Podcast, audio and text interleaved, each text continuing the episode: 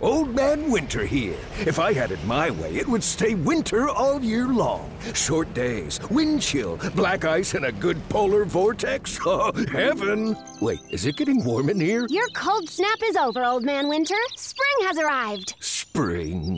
Spring is here, which means it's the perfect time to get away in the Hyundai you've always wanted. Visit the Hyundai Getaway Sales Event, where you can get great deals on all of our award-winning Hyundai models, like the tech-filled Tucson and Kona, as well as the spacious Palisade. Enjoy wherever you go with the peace of mind that comes with America's best warranty and three years or 36,000 miles of complimentary maintenance. But hurry in, these deals won't last. Add more joy to your journey at the Hyundai Getaway Sales Event. Now get 0% APR or up to 1500 bonus cash on the Hyundai Tucson. Now, during the Hyundai Getaway Sales Event. Offers end soon. Call 562 314 4603 for details.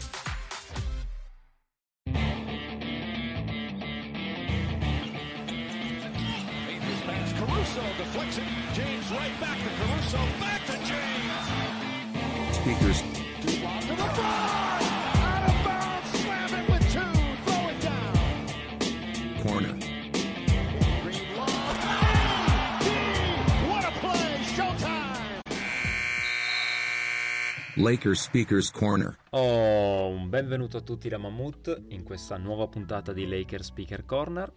Si torna finalmente a parlare di Lakers, in particolare di eh, tre nuove cariatidi che occuperanno lo spot eh, di ala piccola per i giallo-viola e parleremo anche dei, dei restanti uomini che sono rimasti dall'anno scorso, ovvero in quel ruolo solamente due. Saluto prima di tutto gli autori degli articoli e dei pezzi che già mi ho pubblicato sul sito su Ariza, Batesmore e Melo. Ciao Nello. Ciao a tutti. Ciao Alberto. Ciao a tutti. E ciao Stuani. Ciao a tutti, come avrete potuto intuire, Mammut è entusiasta di questa puntata, come sempre del resto, tra l'altro. Una puntata davvero entusiasmante, ho dovuto fare anche un tampone orofaringeo per partecipare e quindi adesso non vedo l'ora di godermela veramente a tutta birra.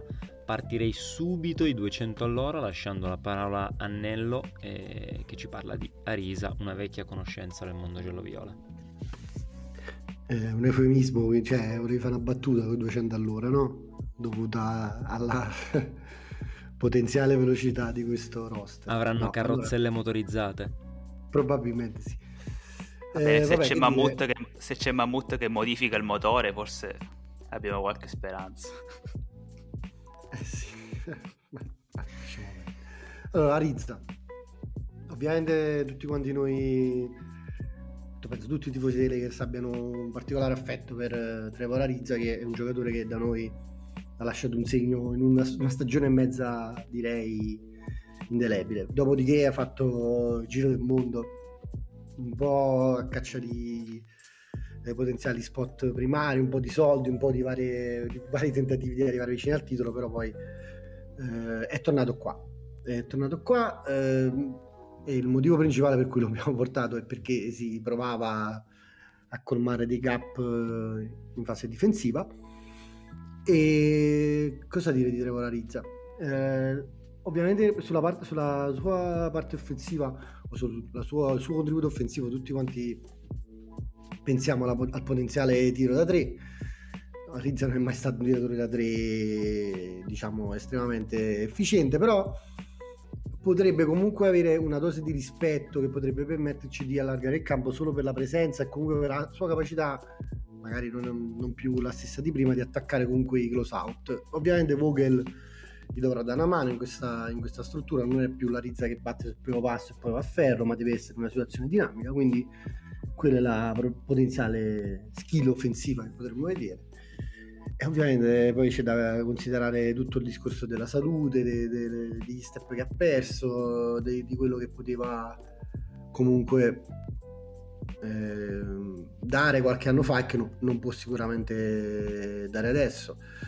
Eh, Arizza è un giocatore che sta qui per, per il motivo, motivo semplice di provare a riproporre qualcuno che un minimo possa aiutare il ferro e per, per riprovare ad avere quella line difensiva nei momenti che contano probabilmente eh, nelle line- line- line-up conclusive con LeBron e, e Davis da 5 Quindi io mi aspetto che possa essere il settimo uomo di questa squadra e che possa eh, essere il fit diciamo, per colmare i gap difensivi delle nostre stelle, diciamo, non essenzialmente i gap difensivi dei singoli, ma della presenza contemporanea di quei giocatori.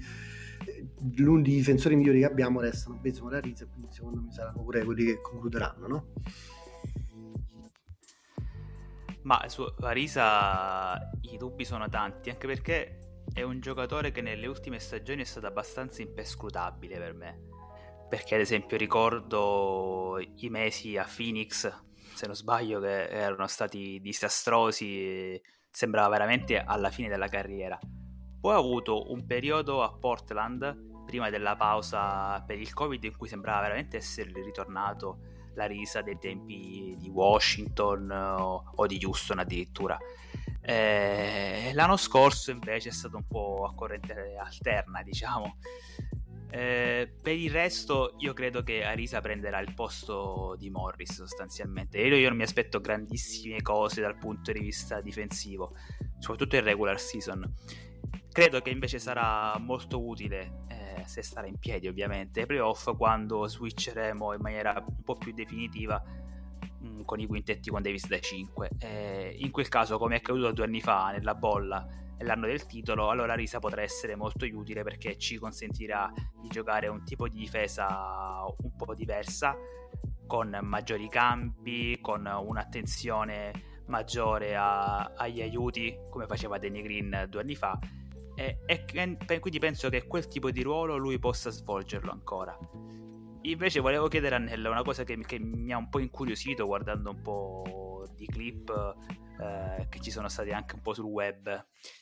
Eh, ho visto da, tante volte Arisa l'anno scorso con Miami addirittura essere spostato difensivamente contro le guardie avversarie, che è una cosa che un po' mi ha lasciato perplesso, però visto che l'ha fatto un allenatore come Spolstra e non uh, l'ultimo arrivato, mi chiedo se eh, in alcune situazioni possa essere un, un ruolo fattibile per lui.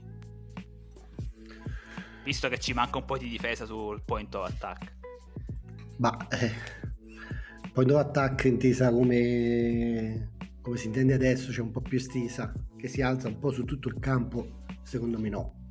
Cioè, non credo ci possa aiutare che possa difendere sulle guardie perché ha una dimensione tale, un'estensione tale da poter in qualche modo oscurare certe situazioni, essendo abbastanza eh, capace di leggere in anticipo un po' da dove vengono i blocchi, che roll per esempio, comunque pure sulle situazioni in cui insegue.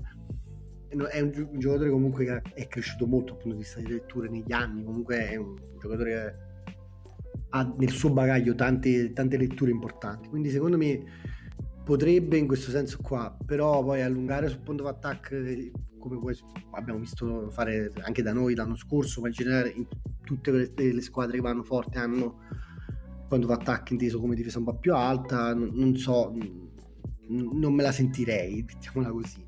Però è anche vero che Bazemore, come abbiamo visto, come vedremo, è probabilmente un difensore migliore sugli, sugli esterni più grossi che sulle guardie, quindi magari questa combinazione può funzionare, nel senso che è il meglio che possiamo offrire probabilmente. Perfetto, direi di lasciare direttamente la parola ad Alberto che può partire parlandoci del pezzo che ha scritto su Basemore. Eh, allora, Basemore è il secondo giocatore che vediamo in questo ruolo di, chiamiamo di, di ala che ha visto partire KCP che ha visto partire anche dal punto di vista difensivo Caruso come leader della difesa. Su Baseball sicuramente possiamo parlare bene dal punto di vista difensivo, in quanto l'anno scorso, se uno va a osservare un attimo i numeri dei Warriors, con, con Baseball in campo i numeri dei Warriors sono molto positivi e senza Baseball dal punto difensivo sono molto negativi Bismarck può, nell'articolo uscito sul sito c'è un, grafico carino che aveva messo, sembra Cragnis, su, su, Twitter, dove mostrava che per quanto riguarda il, la difesa appunto del point of attack di cui aveva appena parlato Nello, Bismarck veniva subito dopo Caruso e Taibul, quindi un giocatore che sicuramente costa di meno di Caruso, a una certa età, perché comunque anche lui è un ritorno, anche se il suo, il suo spazio, il suo stint ai Lakers è stato molto breve, in quanto era una ventina di partite e anche in un momento in cui è meglio non ricordare quel momento, insomma, perché era il, il dopo Kobe infortunato al tendine, poi con il problema al alla tibia, insomma, che tibiale, quindi un brutto momento Lakers ed è completamente un altro giocatore. Adesso Bismarck è un veterano che ha 32 anni, che viene da una stagione al minimo a Golden State eh, con Kerry, che era a giocare con, con, un suo grande amico, ha giocato molto bene.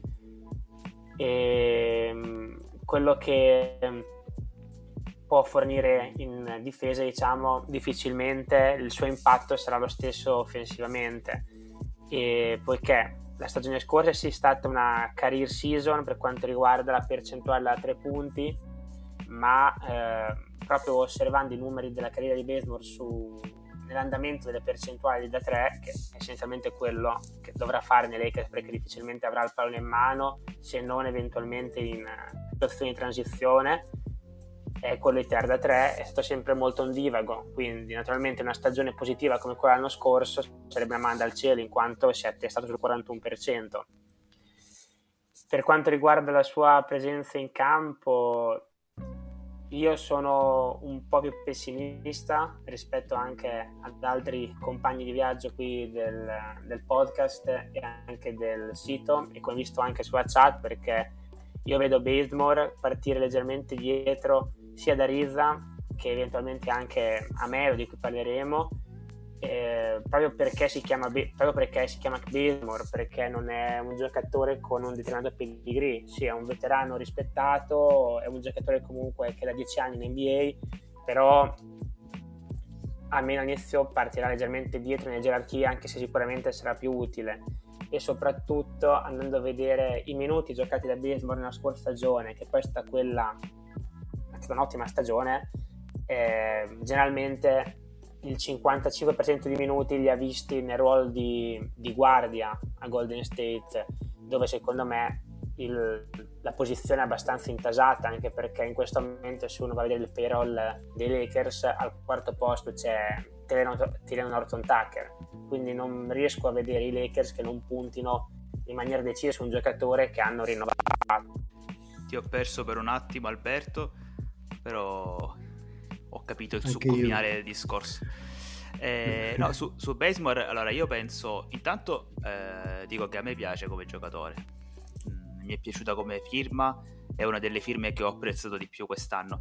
E credo allo stesso tempo che sia stato uno dei giocatori più voluti da Vogel e da, da Perinca l'ho percepito un poco da alcune dichiarazioni sia di Basemore che in generale. Credo da... potrebbe essere anche l'unico che hanno scelto. e forse sì. E poi penso che possa avere un ruolo molto importante non tanto per le sue qualità e comunque sia un buon giocatore, un buon difensore, ma quanto perché le sue caratteristiche sono un po' uniche nel roster. Eh, sono d'accordo con, con Alberto quando dice che Arisa e Melo gli sono davanti in termini di status, però lui ha il grande vantaggio di poter giocare anche come shooting guard e ha il vantaggio generale di essere un, un ottimo difensore sia sul, diciamo, sulle guardie che soprattutto sugli esterni secondo me. Eh, guardando un po' di, di partite di Basemore degli Warriors l'anno scorso mi è sembrato che lui sia un giocatore che eh, gioca sempre più grande di quello che è so se riesco a spiegarmi, perché è, sostanzialmente basso, non è gran, granché prestante fisicamente, però è veramente tosto, è tosto e difficile da, da spostare, come diceva anche Alberto nel suo articolo, ha una grande capacità di rubare palloni lontano dalla palla eh, e quindi poi eventualmente di, di, farci partire in contropiede. Quindi io penso che possa essere molto utile, soprattutto se riusciamo a limitare alcuni dei suoi difetti nella metà campo offensiva, perché quando lui prende un po' troppo l'iniziativa fa davvero tante, tanta confusione. Quindi io già ve lo dico, non stupitevi se sbaglierà tantissimi layup, ad esempio, perché non ha una grandissima tecnica nei pressi del ferro, eh, tende a fare un po' di confusione però in generale se gli diamo un compito ben definito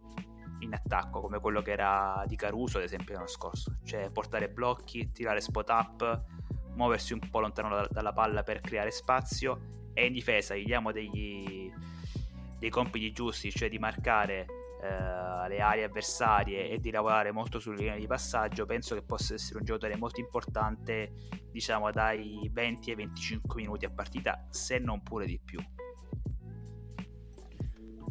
Ma a me, io sinceramente è una di quelle firme che, che va bene sempre, è un giocatore che penso avrebbe fatto come chiunque, perché ha delle caratteristiche abbastanza definite, secondo me... Scusatemi, offensivamente è una scelta, eh, come dice Giuseppe, de, di facile inserimento. Gli si deve solo dire cosa fare perché non deve scegliere e quindi da, da questo punto di vista facilita de, delle line-up a Vogel, secondo me. In difesa sei sicuro che è sopra la sufficienza in, in tante cose. È bravo in una, in una serie di, di cose, non, non ha un deficit difensivo evidente. Può fare qualche minuto di, di point of attack volendo, è migliore sugli esterni, ha una buona capacità di giocare lontano dalla palla, può fare qualche single coverage importante per qualche minuto. Dunque, cioè, io credo che sia importante il discorso della sua versatilità difensiva, di poter fare tante cose bene. Probabilmente è meglio lontano dalla palla, però se si trova sulla palla non, non è un problema da gestire. Quindi io sono contento di Basemore e credo che, come dice Giuseppe, è un giocatore che Boca ha avuto fortissimamente. Vediamo se... Secondo voi, secondo voi ci sono possibilità che possa partire in quintetto? No, no, perché anche l'anno scorso a Golden State, prima di un rant di Draymond Green su Instagram, non, non giocava praticamente mai. Non vuol dire niente, ma è difficile. Secondo me, se abbiamo bisogno di un rant di LeBron. C'è caso, probabilmente sì. Io, io credo che fino, fino, a che, cioè, se ci fosse stato Gasoli in quintetto, ce lo potevamo anche permettere, magari. Ma se adesso parte uno fra Jordan e Howard, credo che sia inevitabile che partirà Ellington in quintetto per una questione di spazi, no? Proprio. Prima, secondo me, ce l'aveva una chance. Con Gasol che apriva un po' il campo, lui poteva, secondo me, giocare in quintetto, partire in quintetto. Però ah, pa- parliamoci adesso... chiaro, diciamoci le cose papale papale. Se i Lakers dovessero partire con uh, come dovrebbero partire, Davis dovrebbe iniziare da, da, centro subito, visto gli altri due che ha, che ha, alle spalle, e quindi mettere dentro anche Basemore e, e magari Ellington. Io non ci credo che parte con... No, neanche io ci credo. Ma, ma DeAndre Jordan sarà eh, lo starter da 5. Quindi... a posto due centri, quindi direi che le discussioni stanno a zero. Esatto. Se posso, secondo me magari qualche minuto se lo può anche ritagliare, nel senso che non tanto per caratteristiche o qualità particolari a livello tecnico, ma per il fatto che a livello di, di età e infortuni Ariza comunque nelle ultime tre stagioni ha giocato 80 partite. Eh, Melo purtroppo è invece più integro, mm, ci auguriamo che gli esplodano entrambe le ginocchia prima della fine della, della stagione e, e, e, ci libereremmo di, di, un'altra cariatide schifosa che non dovrebbe essere nel roster dei Lakers. E per il resto, logicamente, ha scritto davvero un bellissimo articolo. Alberto, vi consiglio di andarlo a leggere perché ha evidenziato in maniera piuttosto lucida secondo me tutte quelle che sono le caratteristiche positive e negative di questo giocatore che ormai voglio dire a 32 anni direi che è ben definito quello che può dare e che non può dare. Non è che nessuno la, la cosa, si aspetti sorprese la cosa positiva secondo me è che l'anno scorso i Warriors ha giocato in un contesto vincente e positivo perché eh, la stagione degli Warriors è diciamo, diventata super positiva quando Ubre si è fatto male, quindi è stato costretto a rimanere fuori dal campo e Basemore è stato inserito in quintetto.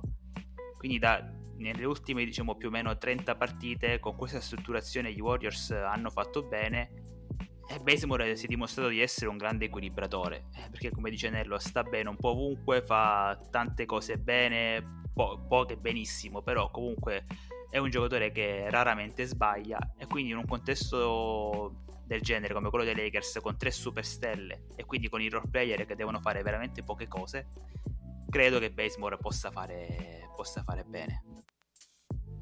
Ma sì, per chiudere se posso una cosa che mm, per me Bazemore, cioè anch'io sono molto contento della firma, anzi al minimo questo penso che sia, se mi passate gioco di parole, il massimo a cui si poteva aspirare, però ehm, vedo, per me anche 20-25 minuti sono troppi, almeno all'inizio, però vedremo col tempo.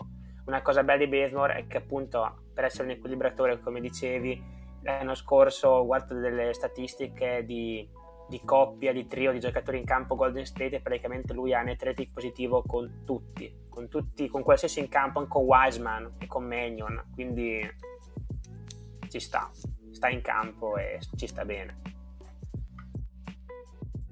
Perfetto, ehm, passerei al giocatore più amato di questa puntata del podcast. Se vuoi lo presento io se non te la senti. Guarda, vai. Dovete sapere che, che Mammoth ha un, ha un, odio viscerale nei confronti di Melo, quindi penso che saremo costretti a censurarlo durante le puntate quando ci sarà un discorso su, su Melo.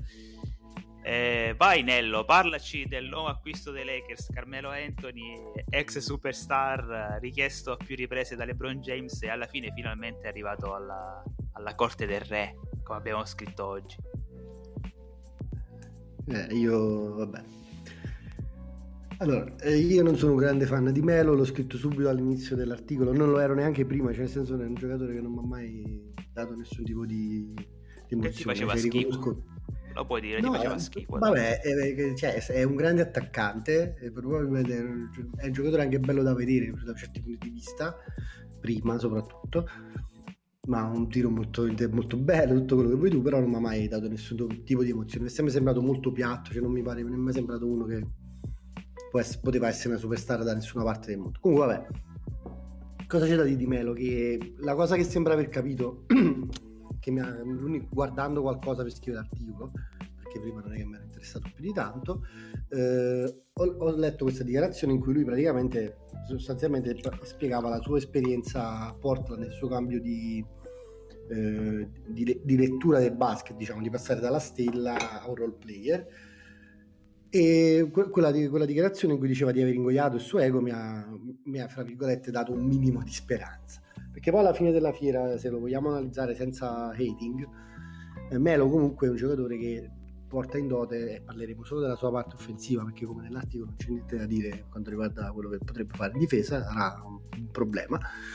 E, ehm, in attacco Melo comunque è un, un tiratore affidabile e, e nelle situazioni eh, spot up comunque ha, fatto pure bene, tipo 1.17 punti eh, per possesso spot up, quindi in, in tutti i situazioni spot up due anni fa, 1.03 quest'anno, quindi in generale è un giocatore che può integrarsi ai nostri, ai nostri, alle nostre stelle o comunque in generale con qualcuna delle nostre stelle può dare comunque una spaziatura e un, un, certo tipo di eh, gravidi in attacco da, da, aprire degli spazi. Quindi vabbè, come, com, come userà Vogel, Vogel Melo? Perché questa è la domanda che, ci, che mi sono fatto io e spero vi siate, vi siate fatti tutti.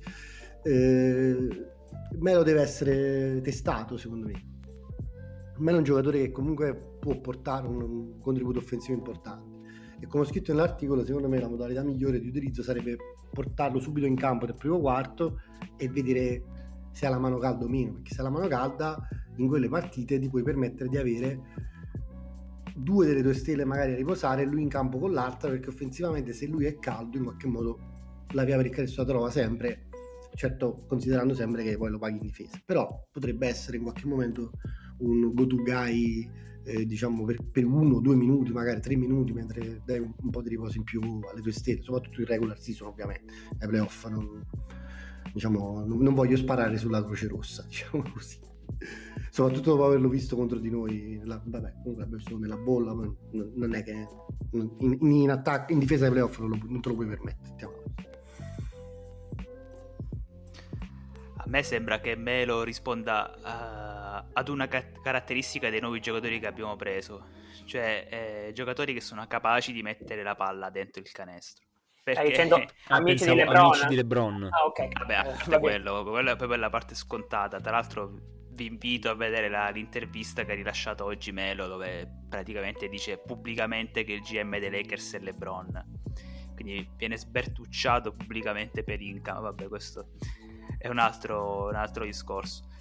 Eh, dal punto di vista tecnico, io credo che eh, i Lakers avessero effettivamente un need di questo tipo, cioè l'anno scorso facevamo veramente troppa fatica a segnare. C'erano del, delle, delle, parti, de, de, degli incontri dove per 7-8 minuti non, non, vediamo il canestro neanche sparati.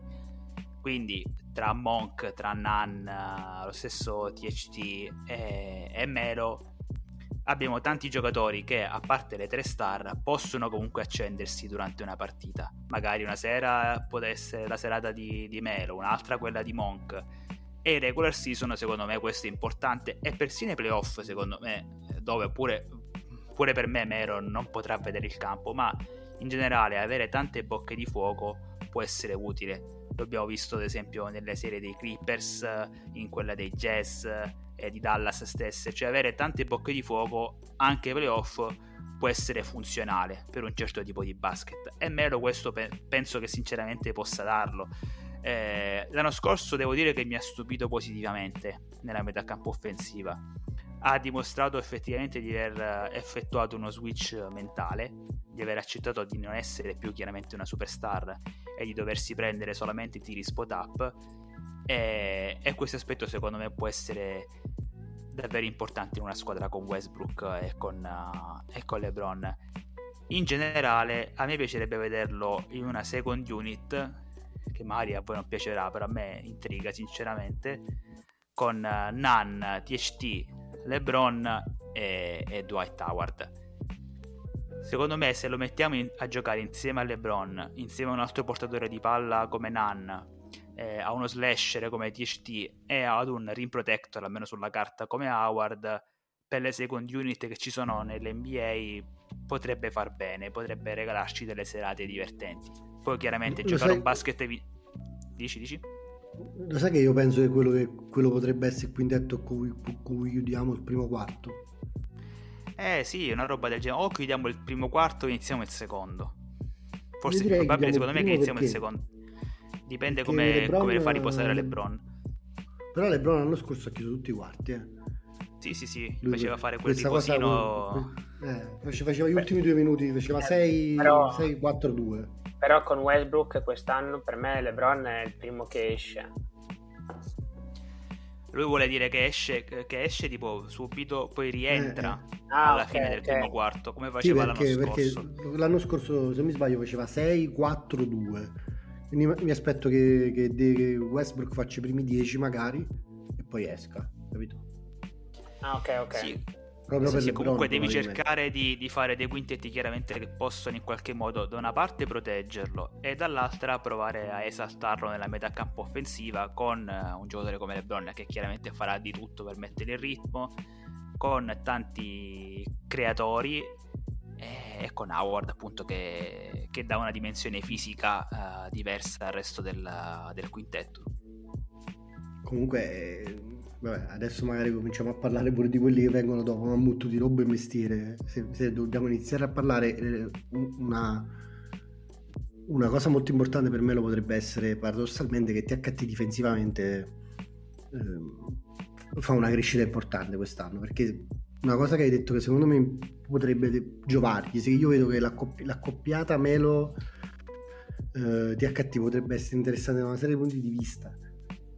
Pensavo l'altro giorno che potrebbero anche giocare un pick and roll insieme, sarebbe, potrebbe essere, che Melo comunque una dimensione, eh, comunque non dire un ciccione, però è un giocatore che comunque ha una dimensione, potrebbe blo- iniziare a giocare un po' da bloccante magari e quel pop potrebbe essere pericoloso e THT è, è uno slasher importante, come ti ho detto. A me mi, mi, intriga la coppia di HT Melo, ecco, l'ho detto questa cosa. Me la, me la ma pure quella situazione che, eh, nella quale abbiamo impiegato spesso THT l'anno scorso, magari con, con LeBron dal gomito che scarica la palla per THT che esce da un blocco portato da Melo che si apre eh, per, eh, per sì, prendersi sì, un'eventuale tripla e, e invece Orton Tucker che attacca il ferro con uh, Howard nel tanker spot, sto facendo proprio un, quasi uno schemino, mm. può essere una mm. soluzione offensiva interessante secondo me, eh, con LeBron sì, pure eh, in sì. campo, con Nan ad aprire, ad aprire il campo, insomma le soluzioni ci sono offensivamente in questa squadra e anche con, con Melo in campo.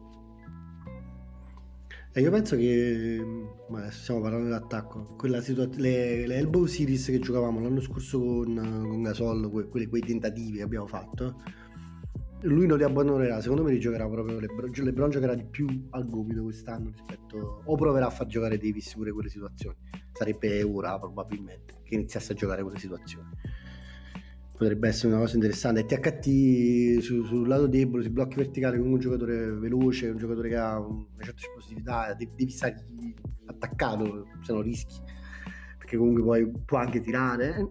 THT è, è, una, è secondo me la più grande scommessa che hanno fatto i Lakers quest'anno. Perché, anche perché non ce n'è altre, cioè gli altri sono dei vecchi pre-pensionamento. Eh, però diciamo che se quei soldi l'avessero dati a Caruso io mi starei facendo le seghe.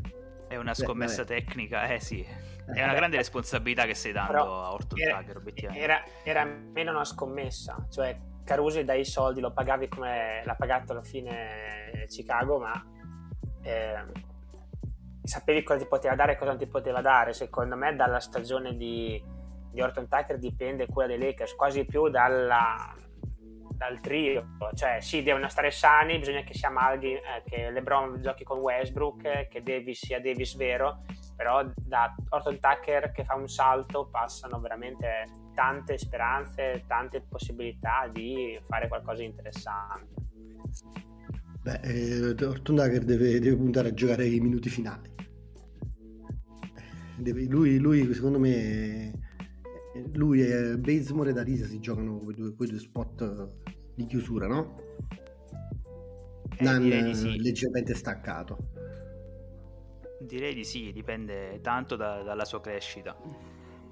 Vabbè, quindi mi tocca parlare di, di Orton Tucker, visto che era il mio compito. Allora, eh... abbiamo, abbiamo, chiuso fin poco in fretta il capitolo Melo. Quindi procedi. Non abbiamo, non abbiamo, toccato la, l'aspetto difensivo, ma obiettivamente, come dice Nello nell'articolo, cosa vuoi dire di Mero difensivamente? Eh, già non, non, era un grande difensore ne, nel prime, adesso chiaramente è fermo, totalmente fermo. Gli ho visto fare qualche piccola giocata in aiuto l'anno scorso con, uh, con Portland, ma più robe distinto. Per il resto, eh, chiaramente de- devi coprirlo in qualche modo. Eh, o lo fai giocare sempre con Davis in campo con Davis e LeBron in campo che possono impegnarsi difensivamente possono in qualche modo aiutarlo oppure non te lo puoi assolutamente permettere. L'anno scorso a Portland non era il, contesto migliore, che aveva in Nurkic un partner altrettanto lento, sì, un buonissimo difensore al ferro, eccetera, eccetera, però estremamente lento. In più aveva anche Lillard e McCollum, che veramente era allo sbaraglio. Magari un, um, una struttura difensiva diversa come quella dei Lakers, con un po' più di organizzazione, con dei difensori interni eh, migliori, puoi in qualche modo provare a sostenerlo, però a livello più alto cioè quello dei playoff, quello del, delle finali di conference, per esempio, penso che Melo non, non, non possa stare in campo, sinceramente, e sarò contento di essere smentito. Parlando invece di, di Orton Tucker, non so se vuoi, Nello vuole aggiungere qualcosa che, che ha visto qualche clip disastrosa di Melo difensiva, non lo so.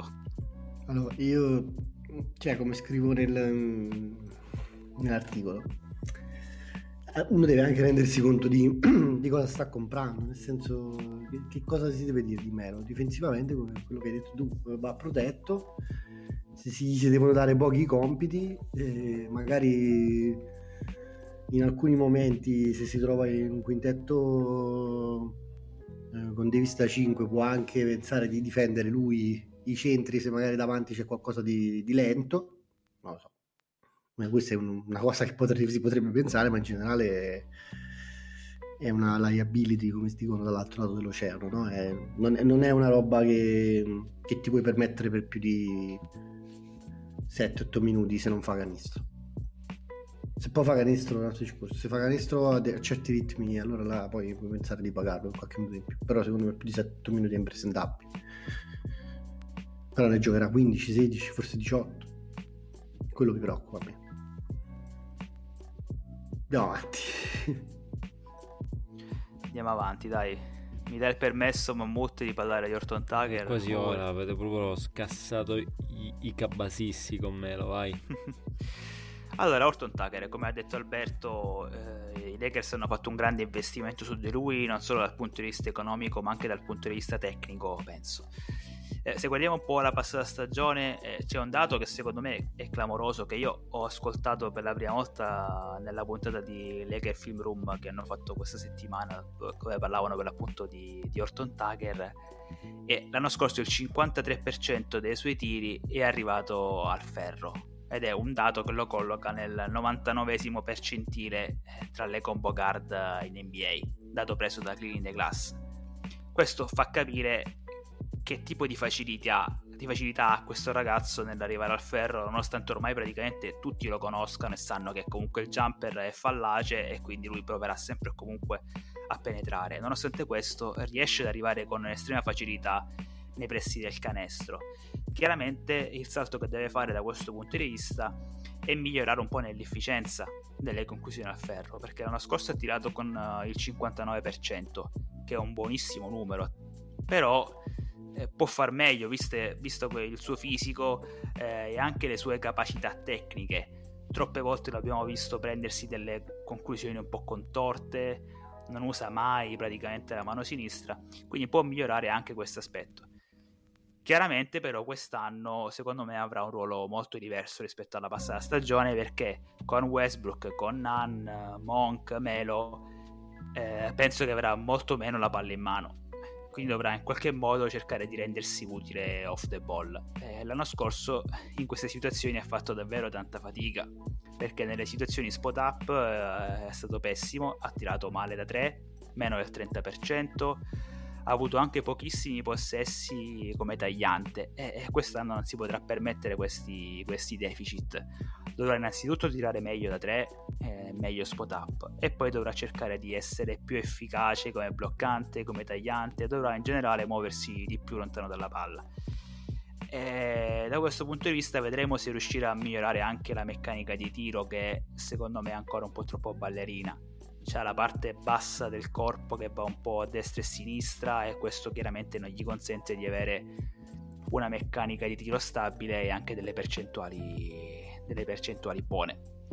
Poi difensivamente, vabbè, in questo podcast l'abbiamo parlato veramente tante volte, penso che quest'anno gli verrà chiesto molto di più, soprattutto sull'uomo, eh, ha delle buone qualità perché ha una, una, discreta facilità di, di, rubare il pallone e anche di, di stoppare gli avversari. Quindi penso sul, sul point of attack nell'uno contro uno, eh, Vogel lo impiegherà, lo impiegherà abbastanza. E diciamo che potrebbe essere un po' lui l'esterno che, che potrà prendere i minuti di Basemore e Arisa nel caso questi due non, non garantissero un rendimento adeguato per ragioni tecniche o per ragioni diciamo anagrafiche. E poi c'è il, il, problema che abbiamo sottolineato più volte, soprattutto Nello, cioè la sua totale praticamente incapacità di leggere le situazioni lontano dalla palla, sia sugli aiuti sia sui close out. Eh, questa è una, è una mancanza molto grossa, soprattutto per una squadra che vuole lottare per il titolo. Ecco, se, eh, se, se riusciremo insomma, a migliorarlo da questo punto di vista, allora eh, Orton Tucker potrà avere un ruolo importante in questa squadra. Posso fare una domanda a tutti io? Così un quiz vai, vai. a tutti. Questa qua è la prima estate dove Orton Tucker completa, può lavorare su qualcosa, qualche sua mancanza, perché lo scorso c'era la bolla, in quella prima era il rookie appena scelto che doveva lottare per avere l'ultima sedia della panchina. Io sono, faccio l'exit interview, no, sono il coaching staff, cosa dico Orton Tucker? Cioè, qual è oggettivamente la skill che in due mesi, tre mesi puoi rendere above average? Su cosa? Dipende, diciamo, da, dal contesto. Perché in una, in una squadra diciamo, di bassa classifica potrebbe lavorare ancora di più sul suo ball handling, sulle sue conclusioni al ferro e sul suo profilo come diciamo shot creator cheat. In questa squadra deve necessariamente lavorare sul tiro, secondo me. Sul tiro, sulle sue letture lontano dalla palla, sia in attacco che in difesa. Se non migliora questi aspetti, in questi Lakers non potrà mai avere un ruolo importante, secondo me. È inevitabile che deve concentrare la, i suoi sforzi perché se dovessi ragionare in termini di player development senza considerare il contesto, secondo me dovrebbe lavorare sul pull-up jumper perché le, le, partite migliori che io ho visto fare l'anno scorso è quando è riuscito ad avere la variabilità di quando attaccavo il pick and roll, no? avere un'opzione in più perché se vi ricordate c'è stato un momento della stagione in cui ha iniziato a prendere palleggiare sta tiro non so, da linea tiro libero magari a, al gomito e ha cominciato a metterlo con continuità, con continuità quel tipo di situazione dal punto di vista del giocatore secondo me sarebbe importante per lui. Però, come dice Giuseppe, devi giocare insieme a LeBron, a Westbrook, a tutta sta gente gentaglia qua. È, è, improbabile che ti venga richiesto di eh, gestire il pallone più di tanto. Quindi, inevitabile che il tiro da tre eh, è probabilmente pure tutto quello che significa, quello che è eh, fare degli esercizi magari di lettura di come uscire dai blocchi, come leggere l'uscita alta, uscita bassa, dentro, fuori, cioè valutare un po' leggere delle situazioni, ovvio che non sono situazioni, cioè quando non ti alleni insieme alla squadra è difficile, però delle situazioni sul campo per migliorare quel tipo di per avere delle opzioni più anche lì potrebbero essere potevano possono essere create. Lui deve, deve iniziare a pensare meno alla palla e più a, a correre diciamo così. Cioè, guardando i dati di Synergy eh, l'anno scorso la situazione principale del suo attacco era il pick and roll pick and roll come portatore di palla quest'anno con tutti questi giocatori io vedo veramente difficile che possa giocare tanti pick and roll da attaccante primario. Eh, quindi necessariamente dovrà trovare del, una dimensione un po' diversa. Poi magari in realtà Vogel lo utilizzerà ancora come portatore di palla nel pick and roll perché si fida tanto di lui però non sarà facile anche bilanciare i possessi di, di Nan, di Westbrook, di, di Monk se giocherà. Quindi non lo so, sinceramente non lo so.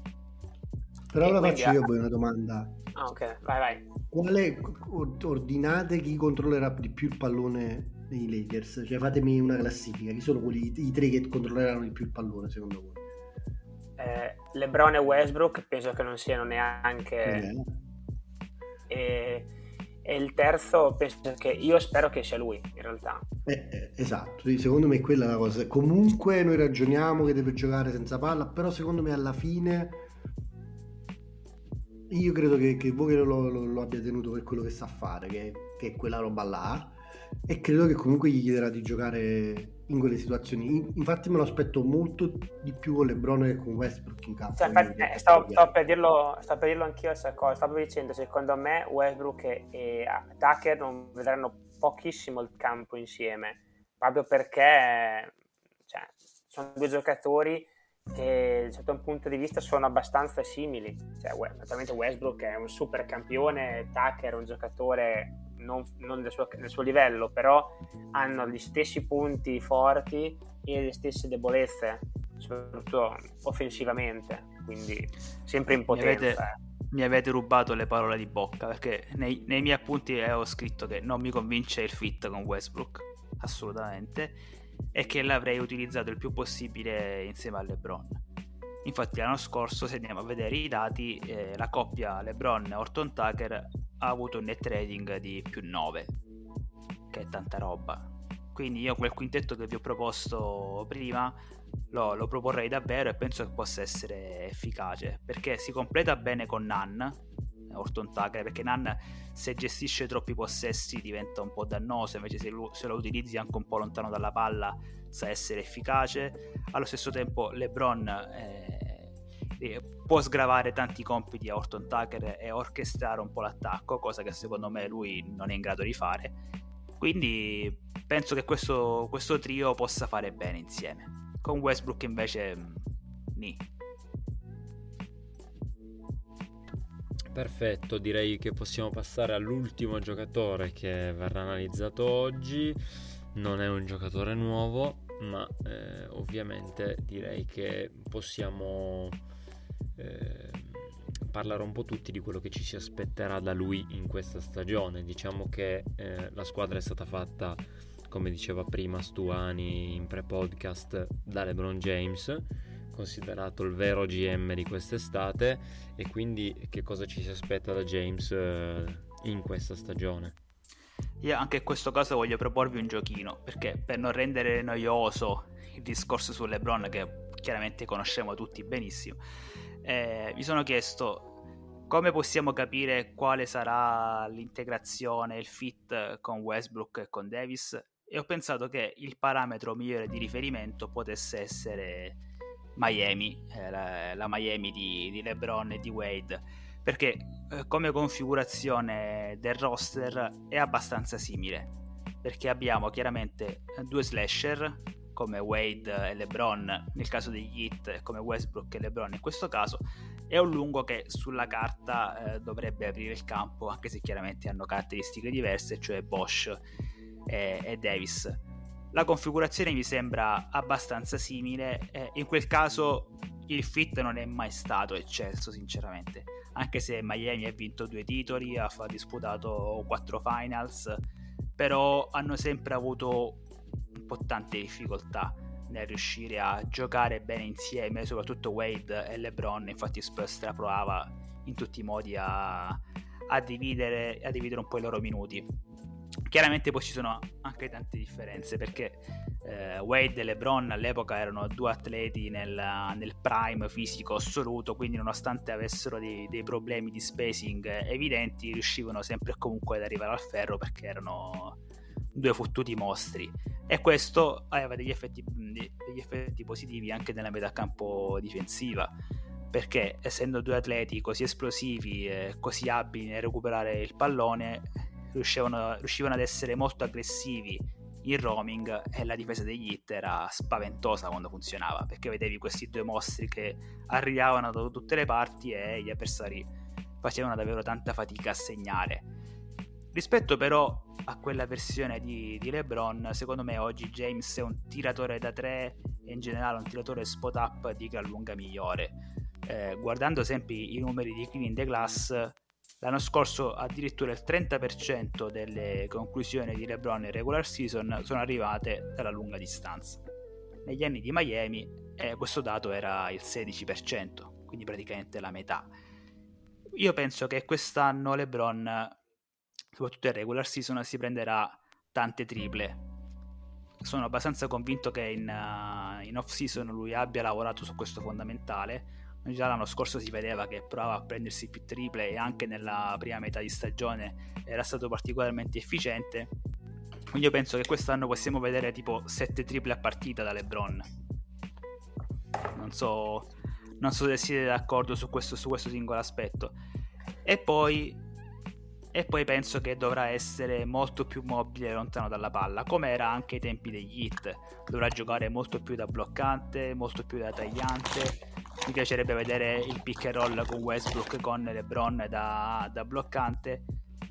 E quindi questo, questo, elemento offensivo secondo me di LeBron sarà necessario per far funzionare la partnership con Westbrook. E infine penso che vedremo LeBron molto aggressivo in transizione come è stato due anni fa e in questo caso però non solo come portatore di palla con i suoi passaggi a tutto campo per Davis ma anche come trailer a rimorchio su, sulle incursioni di Westbrook, penso che LeBron possa essere davvero incisivo e anche devastante in situazioni di questo tipo. Io vado, io? Allora, vai, vai, vai, vai, vai, vai. Eh, io per la sulla coerenza dei tre ho, ho questa idea. Personalmente mi sa che le partite LeBron, tranne magari quelle un po', più, un po' sentite magari contro esempio i Clippers, contro Milwaukee, contro quelle squadre comunque dove senti dover dimostrare qualcosa, le, diciamo, lui ha, diciamo, non azzannerà l'incontro, lascerà molto la palla nel, primo quarto a Westbrook e secondo me vedremo molto spesso nel primo quarto almeno 5 conclusioni di Davis che siano i tiri dopo aver fatto qualche, qualche finta, faccia al canestro, a secondi come Stra Davis, e vedo molto più, come dicevi, come hai detto te prima, un, un, De- un, James che gioca lontano dalla palla, magari che attacca il lato debole, che chiude al ferro. E questa tua visione su sette triple non, non mi dispiace a partita come, come, dato, non mi dispiace, solamente che bisogna vedere sempre insomma, l'efficienza che può mantenere durante una stagione LeBron James su queste triple, perché se iniziano ad essere triple dopo una circolazione di palla e cercate possono anche starci, ovvio che sono, se iniziano ad essere tre tiri dal logo iniziano già ad essere un po' diverse.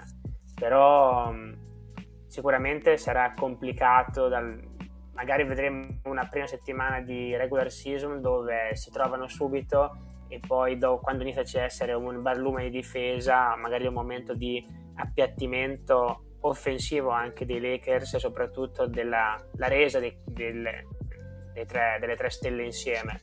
Per me tutto sta nella, nella condizione che, che ha Davis perché il Davis due anni fa, il Davis immarcabile, rende la vita più semplice a giocatori come Westbrook che devono, che devono attaccare il ferro per essere offensivamente dirompenti e anche allo stesso James per poter diciamo, ricevere minore attenzione. Un Davis che è più contenibile perché magari ha perso mezzo passo, perché si intestardisce in qualche, nel, nel cercare i tiri della media, rende più complicato e faraginoso l'attacco dei Lakers. Ma c'è, c'è, poco da aggiungere. LeBron deve quest'anno, come forse voleva intendere Giuseppe con il suo esempio Hit, non so, in generale si può fare una battuta Westbrook è venuto a fare fa, fa la pensione a Lebron, no? Io pure mi aspetto che in regular season eh, Lebron lasci molto la palla a Westbrook e che cerchi di diventare un altro tipo di giocatore, che è una roba che sappiamo che Lebron può fare, perché quello che Lebron può fare qualsiasi cosa sul campo di pallacanestro. Potrebbe anche decidere di allungarsi la carriera gestendo molto meno il pallone e in questo senso potrebbe diventare ancora più letale effettivamente se riducesse l'usage e che i possessi possessi diventassero più spot up che uh, on the ball diciamo così. Ma non solo per il tiro ma anche perché potrebbe attaccare ferro in situazioni dinamiche e lì magari pure a 40 anni c'è ancora la forza di, di andare a ferro quando vuole. Quindi io credo che, che LeBron farà una stagione molto calcolata, credo si stia preparando bene, l'estate completa di training gli farà bene secondo me, ma aspetto una, una, stagione importante, spero che sia tarata al, a, a, lasciare i compiti più annusi diciamo alle, a Westbrook che a Davis soprattutto, perché condivido il punto di vista sull'aggressività di Davis, è una cosa fondamentale per far sì che questi tre insieme funzionino e che Lebron possa avere un po' di riposo in più. Poi lui credo che giocherà come due anni fa quando nelle prime partite ha fatto di tutto per eh, mettere a suo agio Davis, per eh, farlo sentire importante e in questo caso penso che farà la stessa cosa con Westbrook.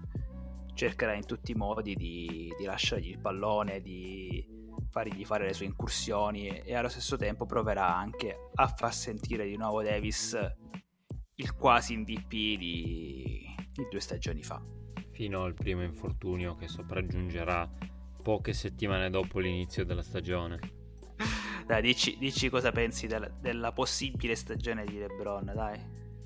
Ma eh, condivido esattamente quello che ha detto Nello adesso e quello che avete detto un po' tutti. Fondamentalmente, per quanto non mi piace la squadra, è, che, è chiaro che la direzione che si è deciso di intraprendere, o meglio, LeBron ha deciso intelligentemente di intraprendere, su questo non gli si può davvero dire nulla perché è un maestro nella gestione di se stesso è stato garantirsi una squadra che gli permetta di faticare decisamente meno in regular season rispetto agli anni scorsi. Questo ovviamente non pagherà i miei occhi, ma tanto non li pagava neanche LeBron, quindi l'unica cosa che conta è il risultato. Ormai mi sento come un tifoso della Juve qualche anno fa. Vincere non è importante, è l'unica cosa che conta. Che contava. Che contava, adesso conterà non retrocedere per voi altri. eh vabbè. Che dire, spero per chi ci ha ascoltato, per chi ci ascolterà, anzi, che siamo riusciti a rendere un pochino meno pesante la presentazione di queste tre cariatidi che obiettivamente avranno colpito negativamente tutti quanti È stato un mercato davvero pesantissimo per quanto mi riguarda, praticamente una cattiva notizia dietro l'altra, tra di importanti e firme davvero imbarazzanti.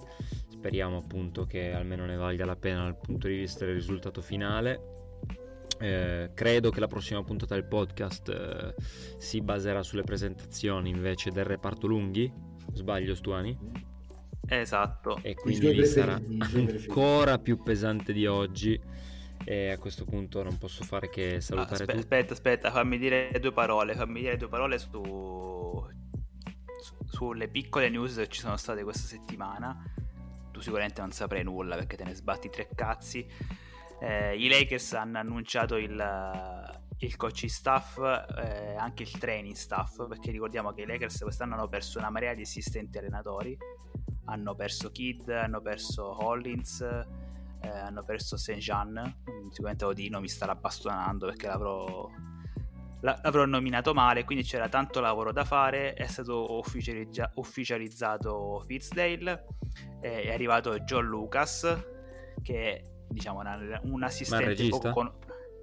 no, no, è un assistente allenatore poco conosciuto perché ha pochissima esperienza.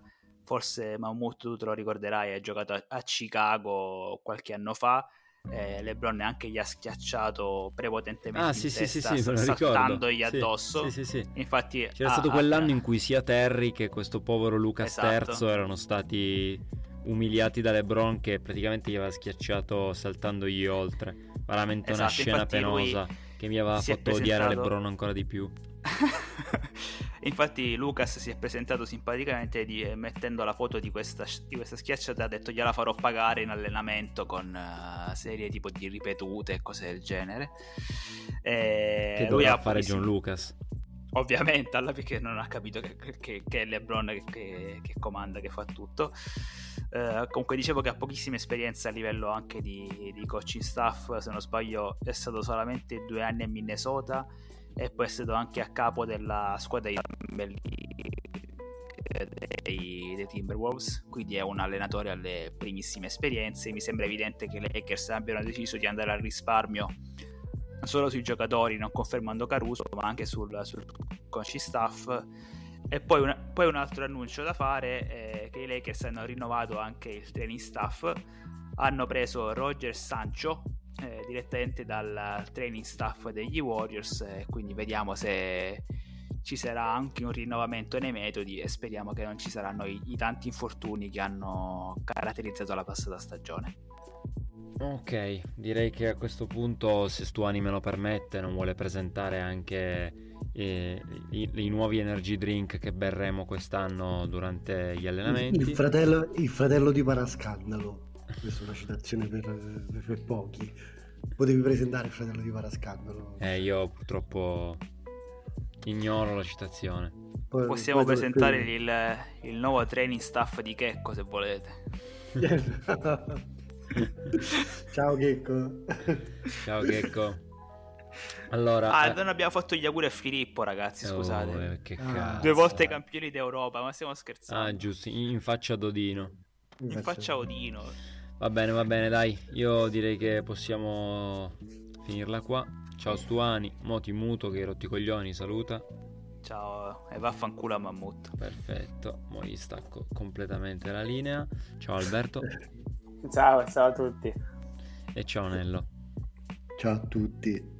Ah, volevo ancora dire, ultimo ma non ultimo, che Nello quest'oggi ha pagato i suoi primi 200.000 euro di tasse al governo svizzero e ha festeggiato il milione di euro di revenues per il 2021. Vaffanculo, ma buttalo dico pure io. Un saluto a tutti. Anche a quelli che si rifanno a casa. Ciao ciao. ciao. Old Man Winter here. If I had it my way, it would stay winter all year long. Short days, wind chill, black ice, and a good polar vortex. Oh, heaven! Wait, is it getting warm in here? Your cold snap is over, Old Man Winter. Spring has arrived. Spring? spring. Spring is here, which means it's the perfect time to get away in the Hyundai you've always wanted. Visit the Hyundai Getaway Sales Event, where you can get great deals on all of our award-winning Hyundai models, like the tech-filled Tucson and Kona, as well as the spacious Palisade. Enjoy wherever you go with the peace of mind that comes with America's best warranty and three years or 36,000 miles of complimentary maintenance. But hurry in, these deals won't last. Add more joy to your journey at the Hyundai Getaway Sales Event. Now get 0% APR or up to 1500 bonus cash on the Hyundai Tucson. Now, during the Hyundai Getaway Sales Event. Offers end soon. Call 562 314 4603 for details.